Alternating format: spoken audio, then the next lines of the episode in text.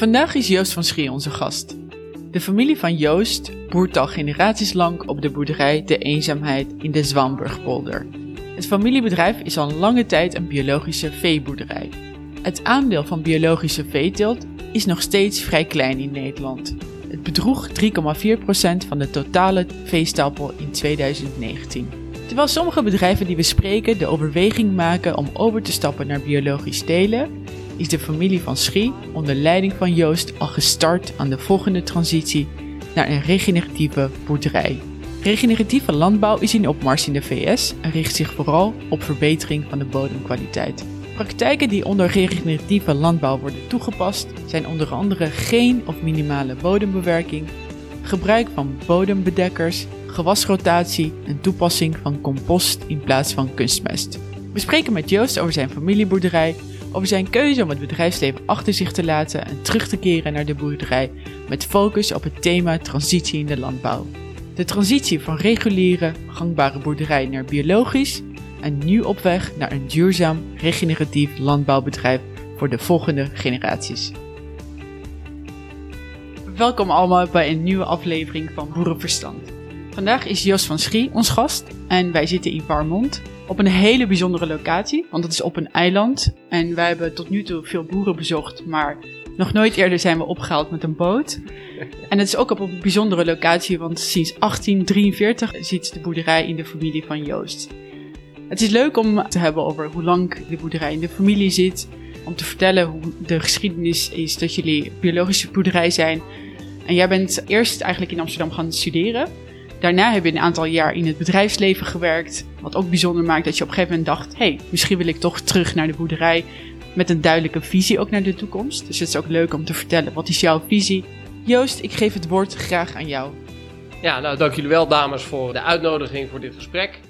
Mijn naam is inderdaad eh, Joost, zesde generatie boer hier op Boerderij de Eenzaamheid. We zijn een eh, kaasboerderij. We hebben 50 koeien, honbeljarden koeien. En maken vijf dagen per week kaas, twee dagen per week leveren de melk aan de Eco Holland, biologische afnemer. En nou, zoals je al zei, sinds 1843 is dit bedrijf in de familie. Over, over overgrootvader Cornelis kwam hier als pachter destijds op de boerderij en zijn zoon heeft het eind jaren 1800 gekocht. En sindsdien is het altijd voortgegaan. En grappig is dat eigenlijk de schaal van het bedrijf ongeveer gelijk is gebleven. Dus als ik de oude geschriften nalees, dan waren er altijd al ja, destijds geloof ik 30 koeien, maar er waren bijvoorbeeld ook schapen, varkens, kippen, ganzen, eenden, van alles was hier op de boerderij. Nu is dat natuurlijk steeds meer naar koeien toe gegaan, maar ik geloof nog weer wat meer in diversiteit. Dus die andere dieren gaan we ook wel weer, uh, ook wel weer terugbrengen. Nou, mijn ouders die zijn 20 jaar geleden overgeschakeld naar een uh, biologische bedrijfsvoering. Destijds ingegeven vanuit de gedachte van we zijn een jaar of 40. We hebben de dingen die we op ons 25ste bedacht hebben eigenlijk wel zo'n beetje waargemaakt what's next? Gaan we hier verder op dat eiland? Of moeten we misschien toch ergens anders gaan kijken? Want ja, je zag toch toen al een soort tweesplitsing in de landbouw. Schaalvergroting of diversificeren. Nou, zijn we voor dat laatste gekozen door te gaan voor biologisch, unieker product. Ook meer in te zetten op natuur- en weidevogelbeheer. En een eigen kaasmerk ook te ontwikkelen, die ja, die twee dingen eigenlijk in zich heeft. Naar de buitenwereld toont. Nou, dat heeft geresulteerd in het bedrijf dat er nu staat. En Joost, in de tijd dat je ouders besloten om vol te gaan voor biologisch, was dat toen ook een trend? Of stond het toen echt nog in de kinderschoenen? Zijn ze een early adopter ervan? Of zou je zeggen van nou, dat was al wel een tijdje gaande en ze hebben de trend gevolgd? Nou, het zat eigenlijk in de geitenwolle sokken, zou je kunnen zeggen. Die had wat kleine bio-winkeltjes en dat was nog niet echt een, een, een enorm ding. Nee, het was nog. Het was wel een sprong in type. En zagen je ouders het meer als een, uh, nou ja, wat je zelf zei, een diversification opportunity? Of was het ook juist misschien een beetje moreel, ethisch gedreven, um, wat ze wilden nastreven daarmee? Ja, nou, mijn vader is een echte boer en mijn moeder komt oorspronkelijk uit de zorg. Dus ze hebben nooit echt business gedacht. wel goed geboerd, denk ik. Maar nee, dat zit toch wel meer bij mijn ouders in de aderen. Dat ze de zorg voor het land altijd als, ja, als nog centraler hebben gesteld. Wat wij in veel gesprekken te horen krijgen is dat kennis natuurlijk van generatie op generatie wordt doorgegeven. Hoe hebben zij dat aangepakt, die transitie eigenlijk van gangbaar naar biologisch? Al helemaal als je bedenkt dat het twintig jaar geleden was, misschien minder kennis daarover aanwezig was, minder handvaten, minder adviseurs die daarin je ouders konden begeleiden. Weet jij dat, kun je dat herinneren nog als kind? Hoe hebben ze dat aangepakt en Hoor je daar verhalen over? Ik weet nog de dag dat ze besluit namen om de overstap te maken.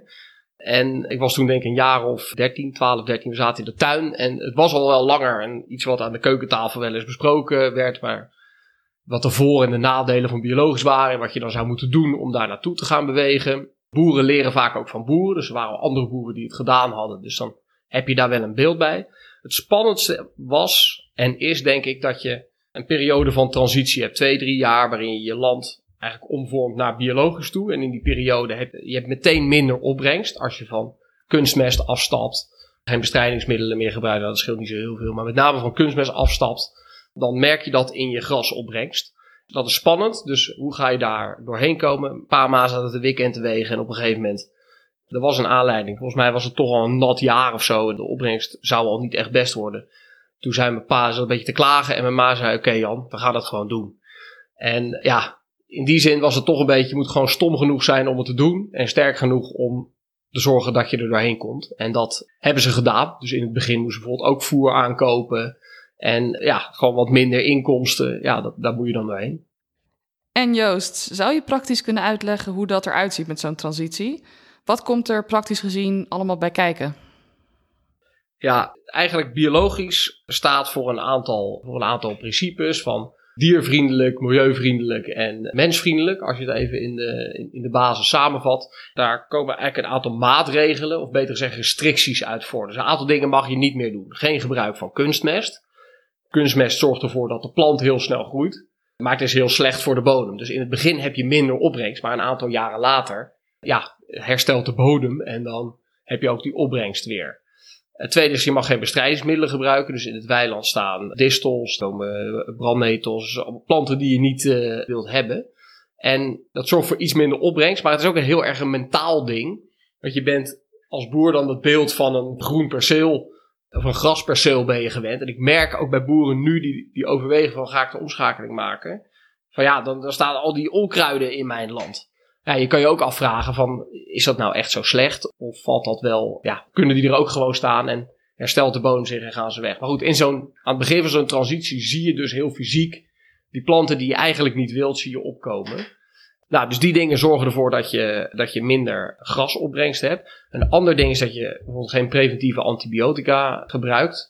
Dus dat betekent dat je, ja, dat je je dieren, je mag wel curatieve antibiotica gebruiken. Als een koe echt iets heeft, dan uh, kun je dat toedienen. Maar dat betekent dus ook een andere manier met je veestapel omgaan. Je moet op een andere manier gaan kijken en gaan omgaan met je land en met je dieren.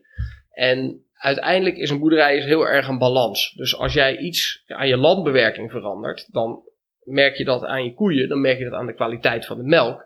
Wij maken kaas, rauwmelkse kaas, pasteuriseren niet. Alle goede en minder goede bacteriën blijven erin zitten. Uh, ja, voer heeft invloed op de smaak en de structuur van de kaas. Dus overigens mag je ook in de kaas een aantal middelen niet meer gebruiken. Bijvoorbeeld salpeter, dat is ook een bacteriedoder. Dus de kaas wordt nog gevoeliger voor kleine fouten in het productieproces. Dus ja, je moet echt leren Champions League, landbewerking, eh, schoonmelken en goed kaas maken te gaan spelen. En voor al die disciplines moet je dus nieuwe kennis en met name ook gewoon ervaring opdoen. Dus mijn ouders zijn er bijvoorbeeld ook in studieclubs gegaan om samen met andere boeren en ook wel begeleiding te kijken van ja, wat maken we nou mee en hoe kunnen we daarmee uh, omgaan. Het klinkt eigenlijk vanuit een ecologisch perspectief als iets wat heel logisch is om te doen. Hoe is de economische kant van biologisch boeren? Verdien je dan minder als je dat vergelijkt met een gangbare veeteelt? Nou, het gaat niet alleen om biologisch, dat is een factor. Het gaat natuurlijk uiteindelijk om hoe je je bedrijf inricht. Wat je in de praktijk denk ziet, is dat die twee stromingen, wat ik eerder zei, hè, schaalvergroting of diverser. Er zijn zeker ook boeren die op de schaalvergrotingroute zitten en biologisch zijn gegaan, maar vaker zijn die gangbaar gebleven. De biologische bedrijven hebben zich vaak, zijn niet alleen naar biologisch toe gegaan, maar hebben ook andere takken van sport daarbij genomen. Wij hebben hier bijvoorbeeld wat recreatie. We zijn op het moment dat we die omschakeling gingen maken veel meer gaan inzetten op natuur- en weidevogelbeheer. Maar ook daarvoor gold in die beginperiode was daar nog niet zoveel compensatie voor. Dat is toen wel steeds beter geregeld. Die omschakelingsfase was echt lastig, economisch gezien ook. Maar ja, op het moment dat je bodem op een gegeven moment beter wordt, krijg je ook weer meer opbrengst. En dan is dus de uitdaging om je product ook voor die betere prijs in de markt te zetten. Dus in het begin wist nog geen enkele consument wat biologisch was. Mijn ouders hebben toen samen met een aantal andere boeren kaasmerk opgezet, wilde weidekaas. Eerst was dat met 20 boeren, maar dat werd geen succes. Een paar boeren hebben een doorstart gemaakt en vrij snel zijn mijn ouders daarbij aangesloten. En toen gingen ze wilde weidekaas echt als biologisch product in de markt zetten.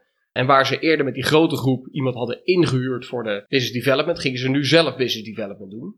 En daardoor vonden ze goede afzet tegen een betere prijs. En vaak heb je bij de omschakeling dat je eerst nog een groot deel van je product tegen een gangbare prijs afzet, terwijl je wel hoge kosten hebt. Ik vroeg me af of het voor elke boer een optie is om biologisch te gaan boeren. Is daar nog een bepaalde restrictie voor of een wachtlijst? Of um, zijn er bepaalde voorwaarden uh, die gelden of je dat mag doen of niet?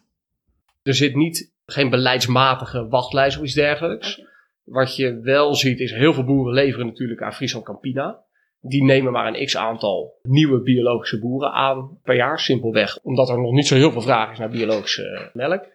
En als laatste heb je natuurlijk ook op het niveau van de individuele boer, boerderij, heb je overwegingen te maken. Eh, er zitten restricties aan. Je moet een bepaalde hoeveelheid grond onder je bedrijf hebben. Nou ja, als jij daarbij lange na niet aan voldoet, dan wordt het wel een hele grote stap. Dus wij hadden voldoende grond onder het bedrijf om uh, zonder extra grond aan te kopen die stap te kunnen maken. Maar als je die transitie al hebt met die lage opbrengst en je moet ook nog eens grond gaan aankopen, dan wordt het natuurlijk echt een grote stap. Dus dat kan wel een factor zijn. Dus het vergt wel een investering. Het vergt een investering. Ja, kijk, je moet natuurlijk altijd rekenen van tevoren van ga ik dit halen? Maar bij mijn ouders, voor zover ik dat weet, want het is echt 20 jaar geleden, het was gewoon een intrinsiek gemotiveerde keuze die waarschijnlijk wel uitkomt. En ze dachten, we gaan er gewoon voor.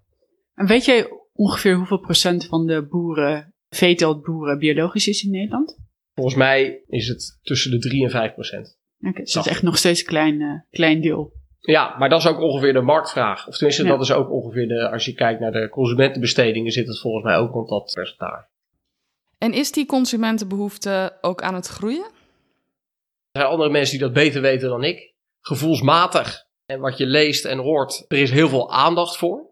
Maar puntje bij paaltje hoor ik toch veel mensen zeggen dat ze biologisch wel erg duur vinden. De cijfers van de, de instituten die dat publiceren zie je ook dat het inderdaad maar een fractie is van het totaal. Wat mij betreft zou er nog wel iets meer aan bewustwording kunnen komen, denk ik, van de voordelen van biologisch eten. Ik denk niet dat dat bij iedereen bekend is. Klopt, dat ten eerste op het gebied van, natuurlijk van gezondheid, voor milieu. Ja, die voordelen zijn er, denk ik. Andere mensen zeggen dat het wetenschappelijk bewijs daarvoor ontbreekt. Dat is nog weer een andere kant van het verhaal. En hoe dat komt, daar zijn ook verschillende theorieën over. Laatst nog een documentaire over verschenen. Daar kan meer aandacht voor komen, ja. Ja, volgens mij wat ook niet helpt is dat de regelgeving in verschillende landen binnen Europa, wat wel biologisch is en niet is, ook enorm verschilt. Waardoor het voor de consument ook niet altijd makkelijk is om te begrijpen als er een label biologisch op staat, wat dat betekent. Precies voor de verschillende producten. Ja, dat zou kunnen.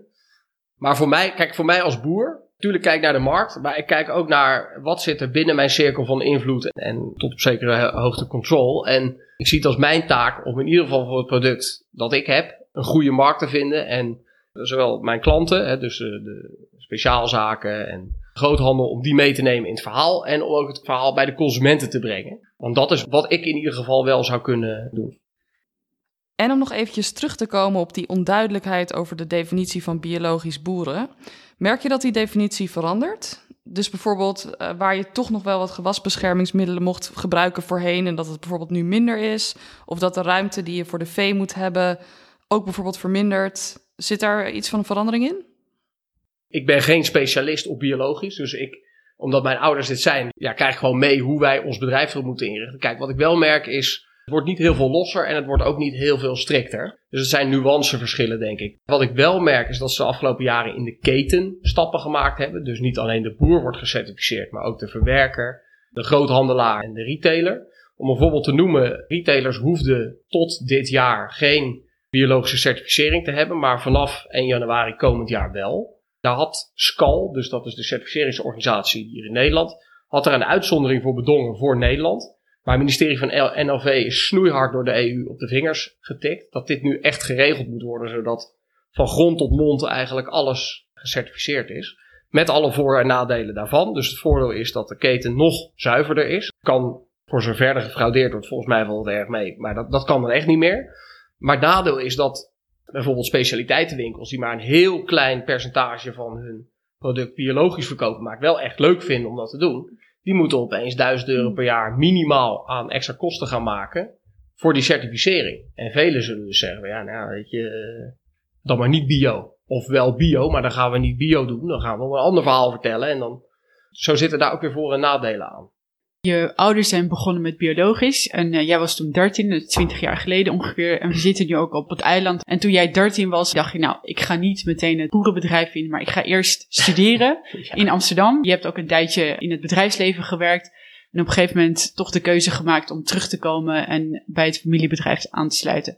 Kun je ons een beetje meenemen in die journey of in die reis eigenlijk? Wat heb je gedaan en wat was de reden dat je op een gegeven moment toch dacht: ik ga terug naar het familiebedrijf? Nou, heb je even.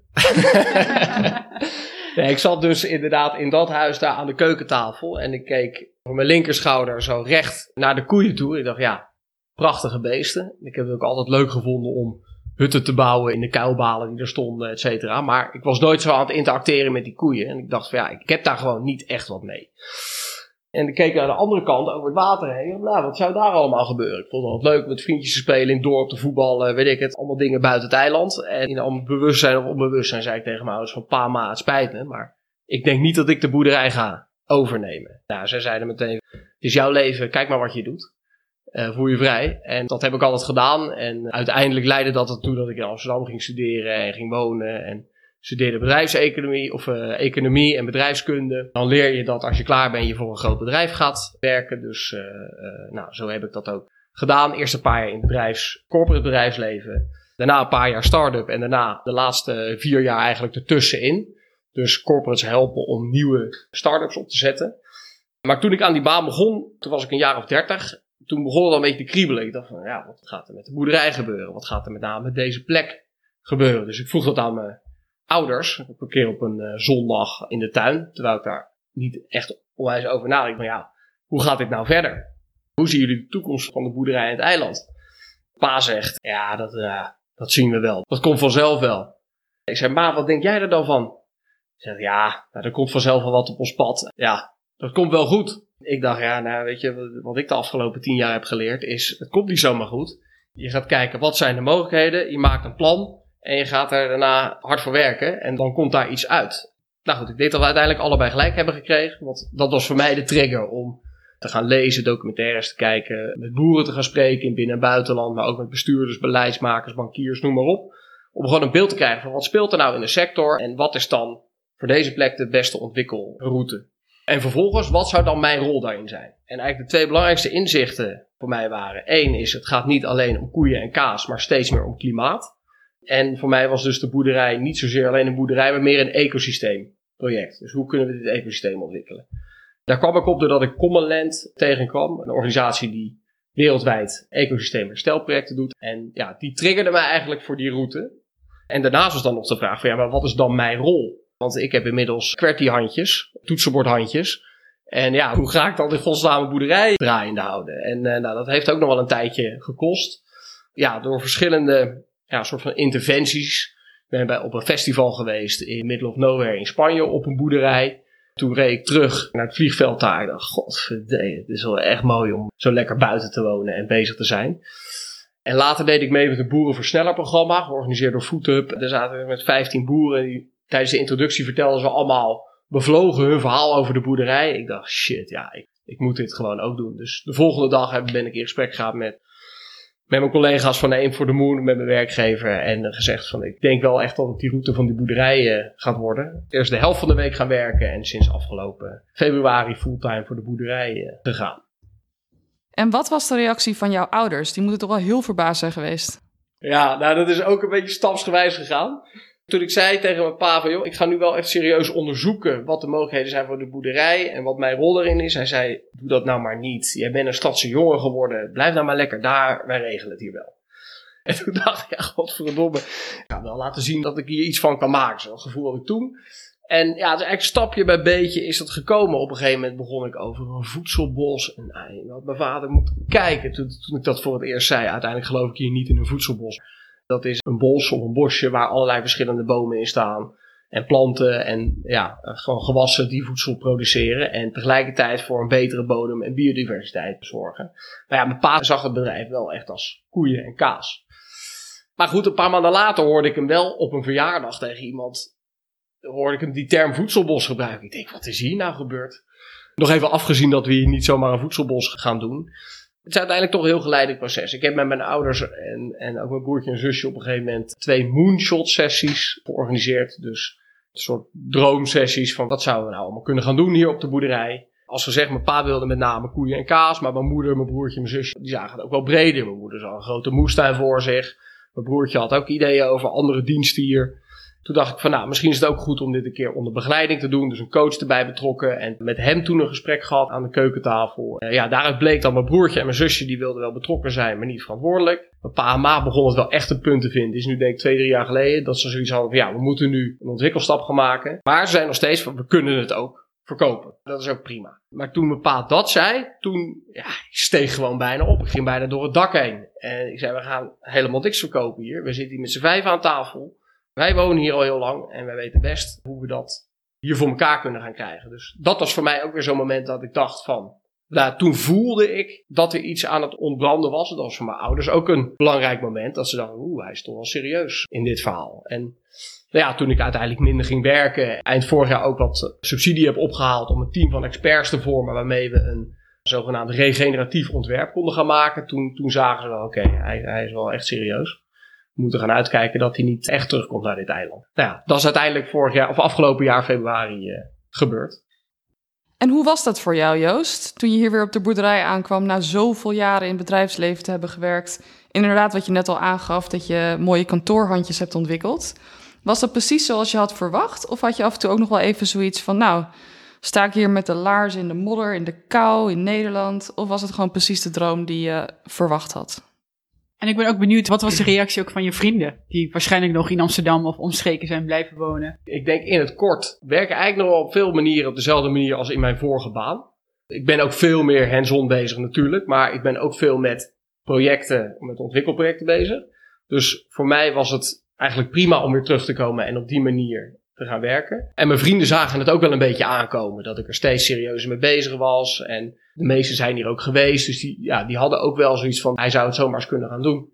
En dat komt doordat ik best wel een tijd heb genomen om het onderzoek te gaan, om gewoon te verkennen en mijn eigen interesse in dit project een soort van rustig te laten ontstaan.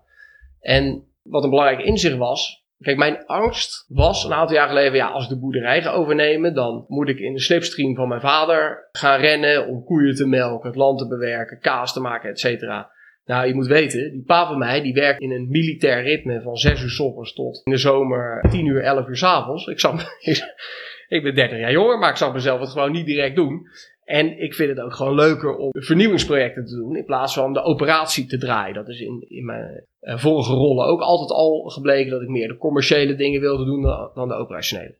Dus een paar jaar geleden had ik al een keer tijdens een, ja, een, een tiendaagse meditatie, had ik een soort aha-moment. Dat ik dacht van oké, als ik het ga doen, dan moet ik niet in de slipstream van mijn pa mee gaan lopen. Ik moet gewoon zorgen dat ik me focus op de nieuwe ontwikkelprojecten en een klein stukje van de operatie meepakken. Dat stuk wat ik leuk vind, namelijk het kaas maken. Dus als ik daar nou gewoon eens verantwoordelijkheid in pak, dan draai ik mee in het ritme van de boerderij. Maar tegelijkertijd loop ik niet mijn vader voor de voeten. Koeienmelken, dat blijft echt zijn domein voorlopig. Weet je, dan hebben we allebei onze vrijheid. Ja, dat vinden we toch allebei heel belangrijk. Nu moet ik zeggen dat ik sinds afgelopen maand wel het melken aan het leren ben. Want ik, vind dat ik het bedrijf gewoon ook in mijn eentje moet kunnen draaien. En ik wil ook dat als het straks als mijn pa aangeeft dat hij dat wil, dat hij ook af en toe een dag vrij kan nemen. Dus ik wil het echt kunnen draaien. En, en mijn vraag aan mijn pa was eigenlijk, kun je me nog eens even één keer vertellen hoe al die stappen nou gaan? En dan ga ik gewoon een paar dagen per week mee in de melkput. Hij zegt, stappen? Hou nou eens op man. Je moet gewoon koelgevoel creëren. Toen dacht ik, shit, hoe doe je dat?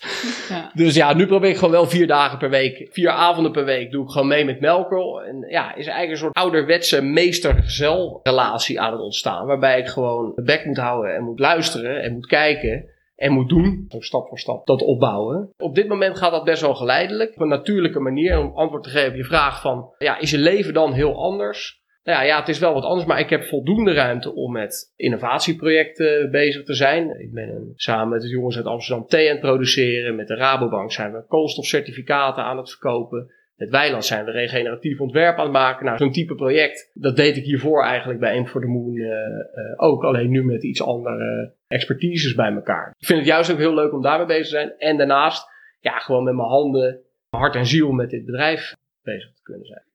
Ja, heel inspirerend om jouw eigen persoonlijke transitieverhaal te horen. Maar uit het onderzoek wat je gedaan hebt en de tijd die je genomen hebt met je ouders om na te denken over de toekomst, is er volgens mij ook een visie uitgekomen voor de boerderij. Met een transitieplan. Kun je daar iets over vertellen? Hoe zie je de toekomst van de boerderij? Want je wil de overstap ook maken vanuit biologisch naar regeneratief.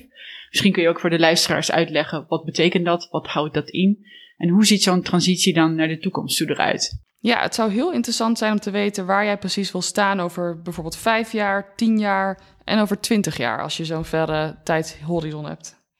Kijk, ik denk het grootste geschenk dat mijn ouders mij geven is een gezonde bodem. Op basis van die biologische werkwijze die we bespraken.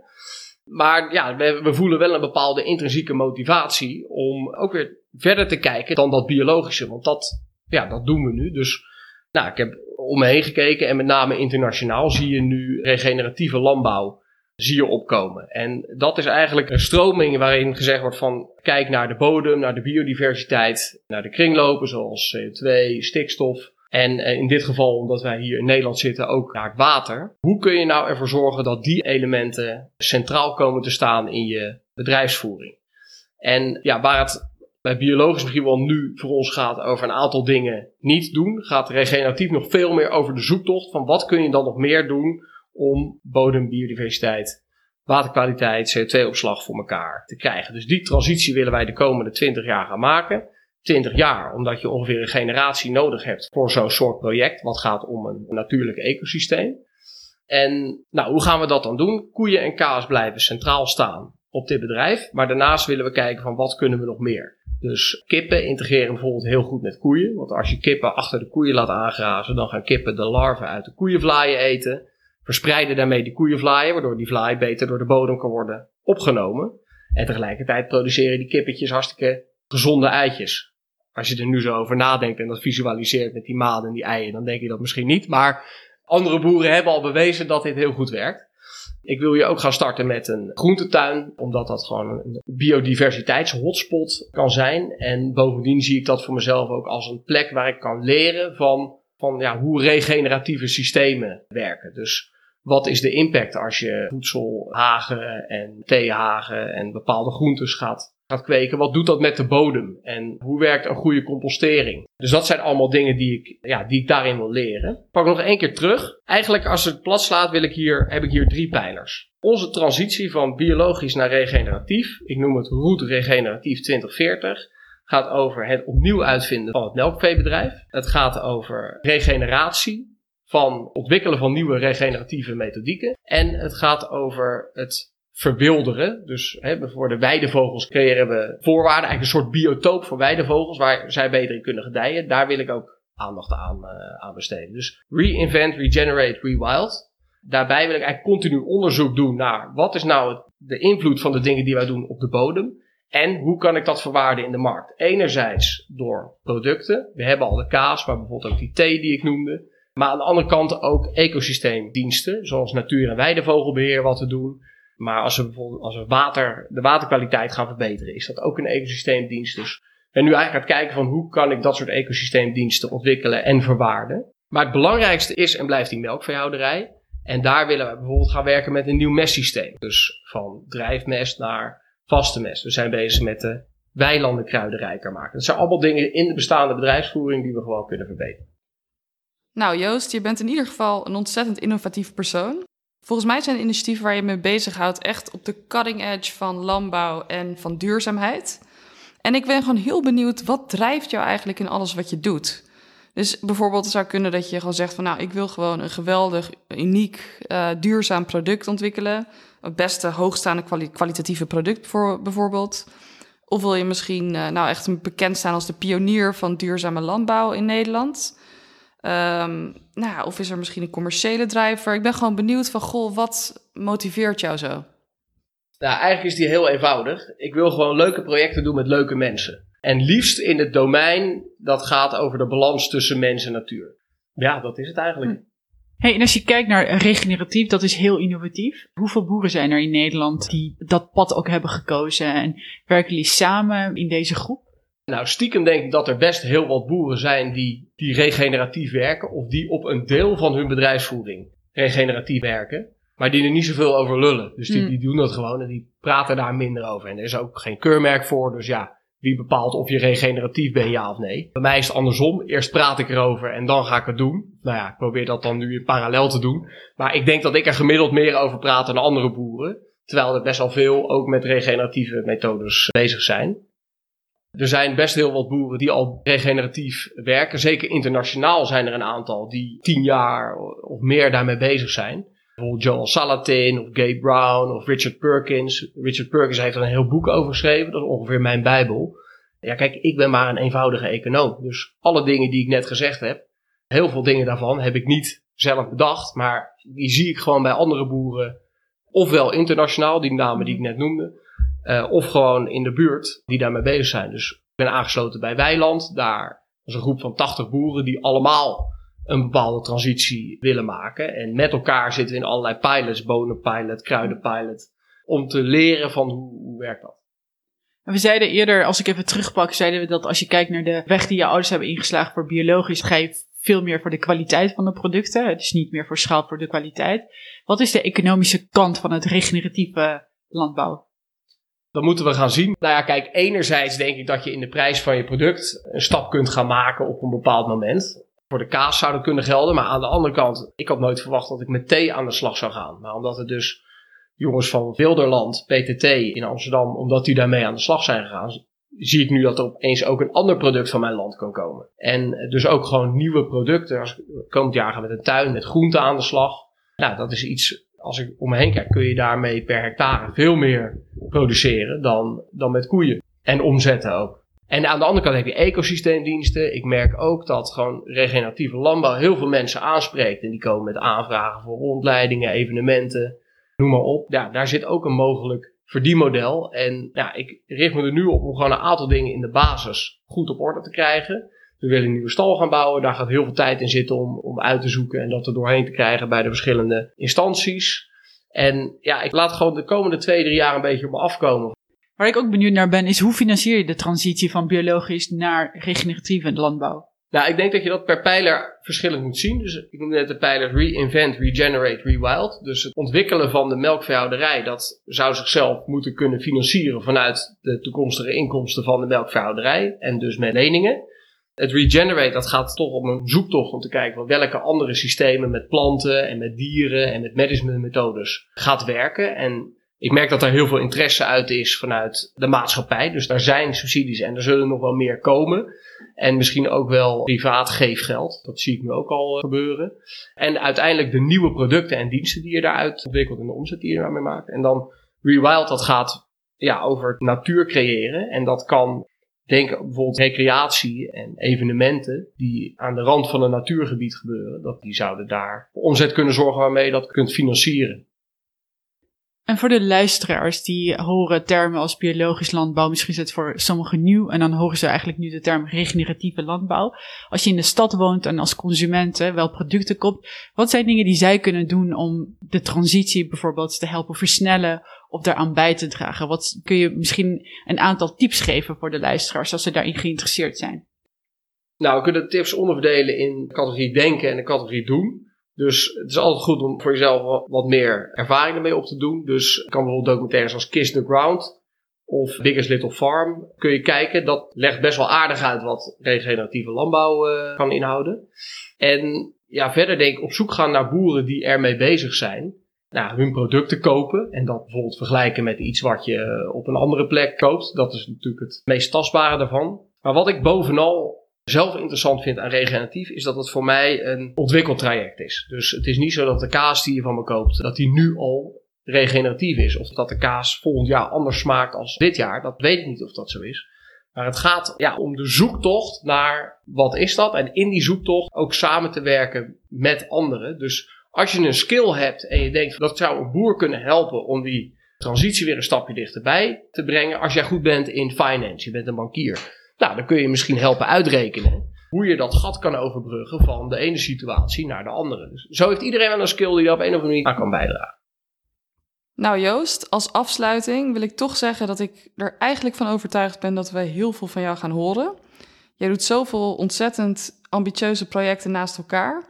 Ik denk dat het voor iedereen lastig in te schatten is uh, waar je uiteindelijk over vijf jaar uh, uh, je zal bevinden. Want er zijn natuurlijk ontzettend veel verschillende opties waar je mee bezig bent. Maar toch is jouw familiehistorie gecombineerd met het werk wat je in Amsterdam hebt gedaan, jouw ambitieuze karakter, je ondernemersgeest en toch ook wel met de planmatigheid waarmee je aan de slag gaat met deze boerderij, vind ik een unieke combinatie. En ik weet zeker onze luisteraars ook. Nou, wij hebben er echt heel veel van geleerd. En um, ik denk dat iedereen die luistert hier uh, nou ja, ontzettend uh, geïnspireerd uh, nou ja, toch vandaan gaat van deze podcast. Je hebt het heel goed voor elkaar op de boerderij. Ik zou bijna willen dat mensen het uh, konden zien terwijl ze luisterden. maar ik denk toch vooral dat de, de, interessante inzichten goed naar voren komen in het gesprek. En ik wil je daar heel hartelijk voor bedanken. Dank jullie wel voor de kans van dit gesprek en ook de reflectie een beetje op mijn eigen handelen. Nou, ik hoop met name dat ik kan laten zien. En niet alleen van me kan laten horen, maar ook kan laten zien. Gaan zeker terugkomen, dankjewel.